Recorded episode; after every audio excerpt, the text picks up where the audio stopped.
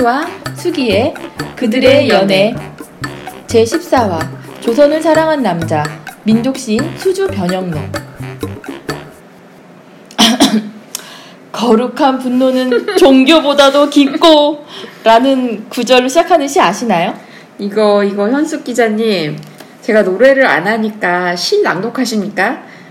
우리 또래 학교 정교 과정을 나왔다면 다른 시는 몰라도 이 시는 알게 되는 바로 논게 아닙니까? 네, 그렇지요. 아, 오늘 그들의 연애는 민족 시인이지만 술주정뱅이라는 타이틀 때문에 현재에는 명예가 많이 가려진 수주 변형로 시인의 이야기를 하려고 합니다. 네, 그렇군요.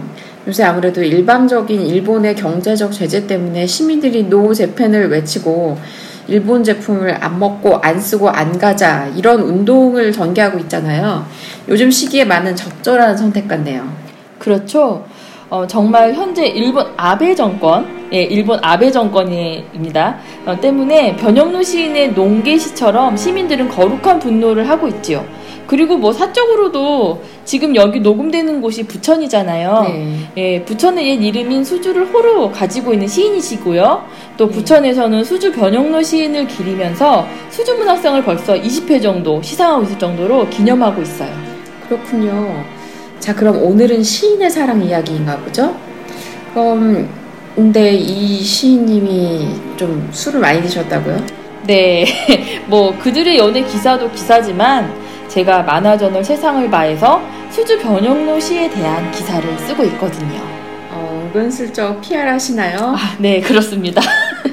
그들의 연애 원고는 큰 맥은 제가 쓰고 있는 것도 알고 있죠? 네, 네, 알겠습니다. 그렇지만 저도 같이 기사 쓰고 있는 거 아시죠? 아, 놀랍겠지만 이런 방송도 다 원고가 있어서 읽어 내려가는 거죠?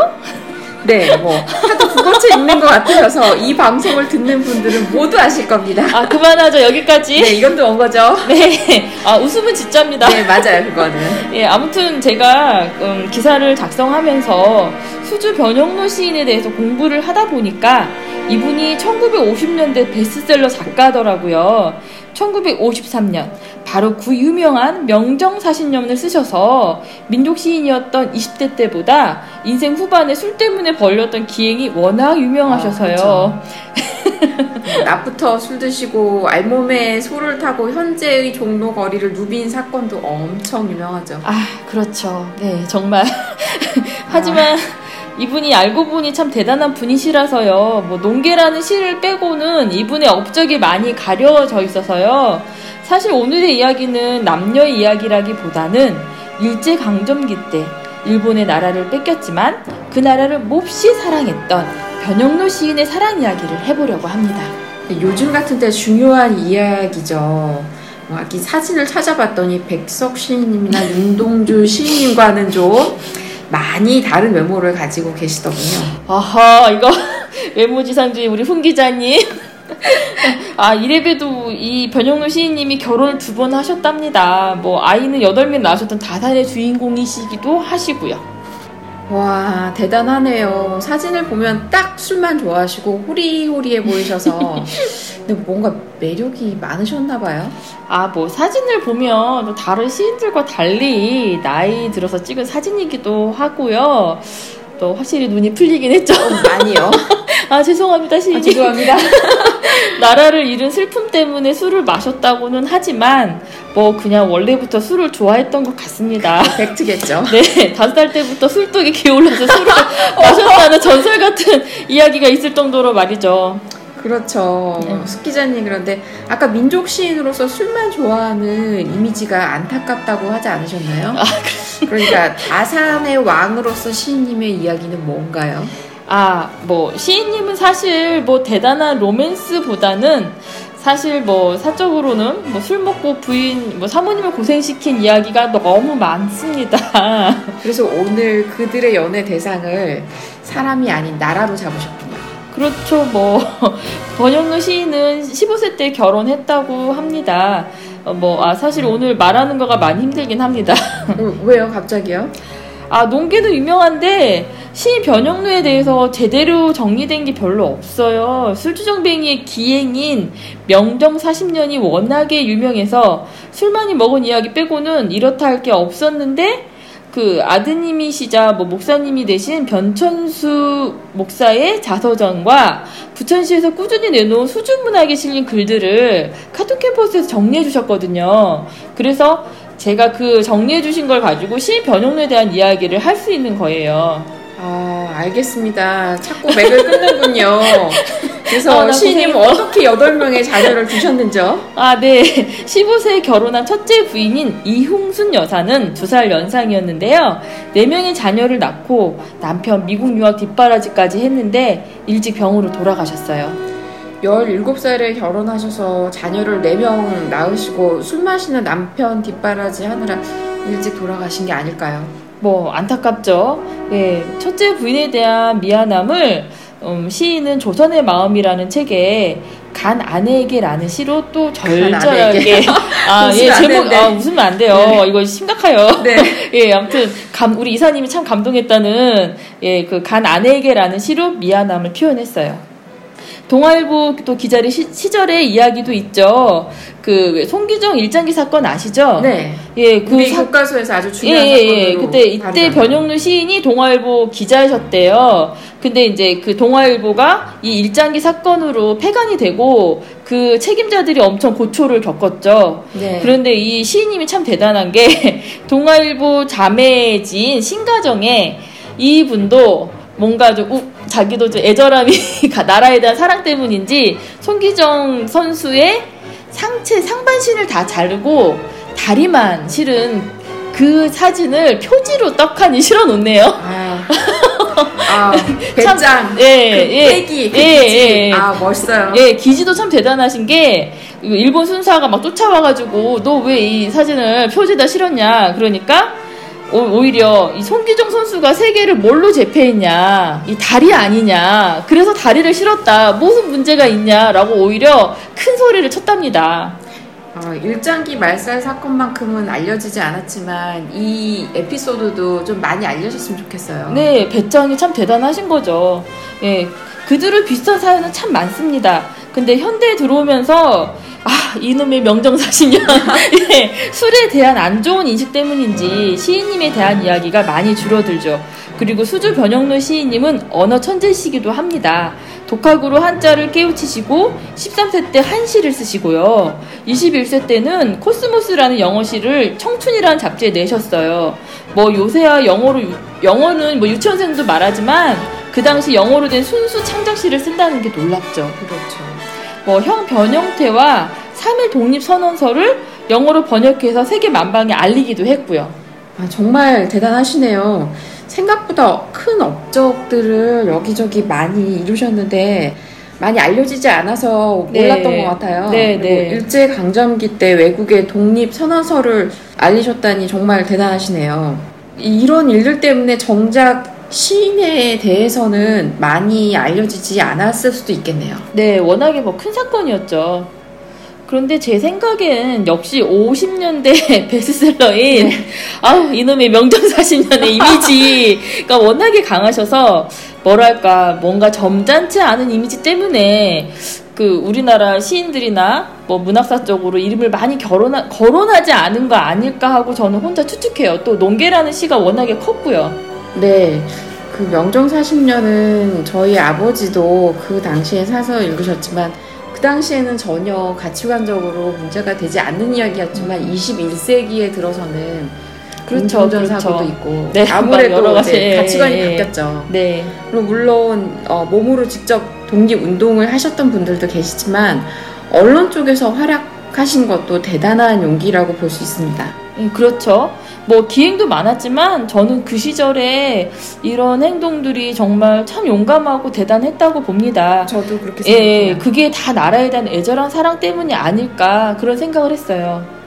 그런데 이분이 첫째 부인 돌아가시고 재혼하시지 않았나요? 예, 맞아요. 아까 그, 그 얘기했죠. 아무래도 그들이 연예니까요. 네. 이화여전을 졸업하고 진주여고에서 음악교사로 명성 있었던 미녀 양창아 씨와 재혼을 해요. 예, 바로 거기에 제가 아까도 언급했지만 변천수 그 목사님도 그렇고 아들 연년생을 셋을 낳습니다. 연년생이요? 네, 금술이 참 좋았다고 저는 생각해요. 예, 뭐 해방 때 막내딸까지 낳은 거 보면요.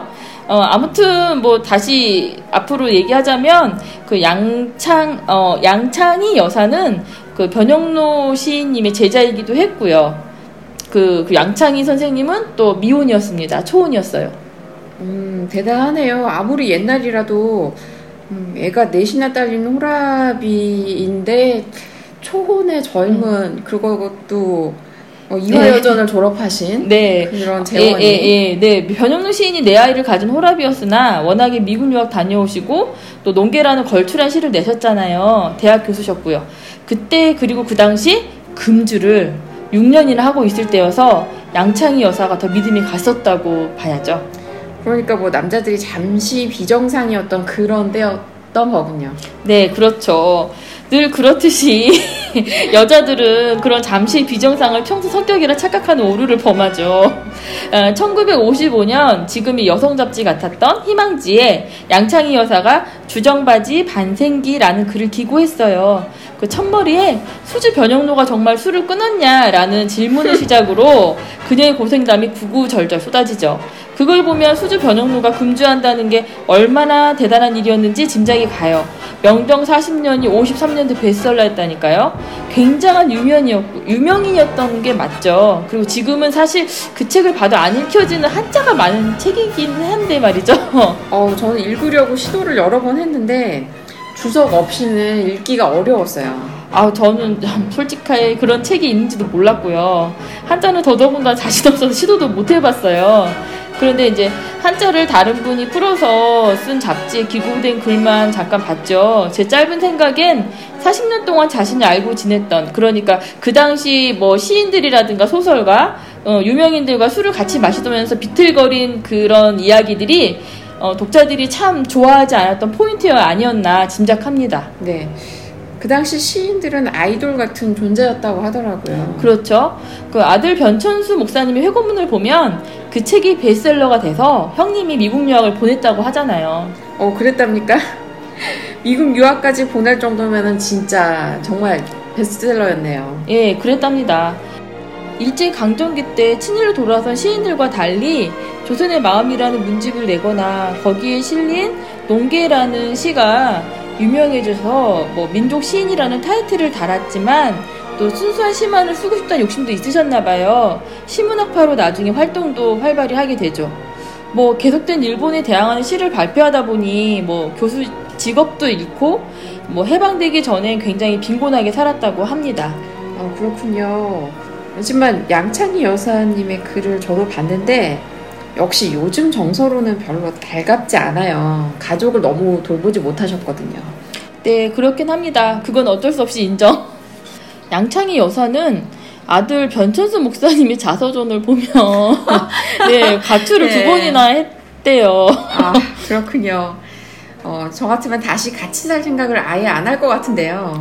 그렇죠. 뭐 친정집 개성으로 도망가면 남편한테 잡힐까봐 아들 둘만 데리고 뭐 선녀도 아닌데 네, 예, 한 명은 빼고 아들 둘만 데리고 황해도까지 가서 또 그분도 재원이었다 보니 뭐 교사 생활을 하고 뭐 나름 풍족한 생활을 했었는데 친정 아버지 환갑잔치에 갔다가 변영루 시인과 마주쳐서 서울 집으로 소환됐다가 어, 예또 다군요. 근데 또 또 가출하셨어요. 또 했는데 예, 그렇죠. 그때 가, 완전히 나왔으면 뭐 어떻게 될지 모르. 예, 예. 근데 이제 둘째 아들이 장티푸스에 걸려서 할 수 없이 서울에 있는 병원에 가려고 다시 합쳤다고 아이고. 예 아들 변천수 목사님이 자서전에 뭐 그런 이야기까지 소상이 나왔더라고요. 가정을 정말 돌보지 못하신 그 네, 당시에 네. 그뭐 그렇죠. 여성의 입장에서 보면 변영로 시인은 그냥 제 가족이 아니라 다행히 예, 예, 그런 좀 분이시긴 했어요. 하지만 그래도 일본의 회유에 넘어가지 않고 시 농계처럼 절개를 지키신 거잖아요. 그건 정말 정말 대단한 절개였다고, 대단한 믿음이었다고, 대단한 확신이었다고, 대단한 일생이었다고 생각이 듭니다. 네, 대단히 참 많이 그러지만 그 절개가 해방도에 인정을 받아서 변영로는 한국 최초 영문 일간지 사장님이 되시기도 해요. 어, 어딘가요? Korea Republic이라고 합니다. 어, 그렇게 말하면 잘 모르겠죠? 예, 바로 지금의 Korea Herald의 전신이죠. 아. 아 그렇군요. 그 7막 7장의 홍정욱 씨가 어, 대표가 돼서 유명한 바로 그 신문사군요. 예, 맞아요. 거기 초대 사장님이 수주 변영로 시인입니다. 예. 네, 아무튼 술을 많이 드시긴 했지만 능력자심은 확실하네요. 다시 한번 느끼지만 가정과 나라에 두개 다 충실할 분은 없다는 거. 어, 네, 네. 뭐 그래도 워낙에 업적이 많아서 6.25 때 뭐 이런저런 에피소드도 많고요. 또 보호도 받고 또 일사, 일사 후퇴 때야 서울에서 피난을 가신대요, 부산으로요. 네, 그때도 좀 여러 지인들의 도움을 많이 받았다고 합니다. 뭐 공부 많이 하셨는데요, 숙 기자님. 네, 제가 사실 아는 게 더 많은데 많이 덜어내느라 네, 고생하셨어요. 예, 머리에 스팀이 납니다. 네. 이 많은 걸 정리하느라고 그래도 좀 네. 아쉽긴 한데요. 음. 어, 독립운동 하신 분들의 가정사를 보면 가족들을 확실히 잘 챙기지는 못하셨어요. 네, 그래서 지금의 기득권들을 보면 거의 친일파이기도 하고 그런 토착 왜군이 이런 소리가 있는 게 아닌가요?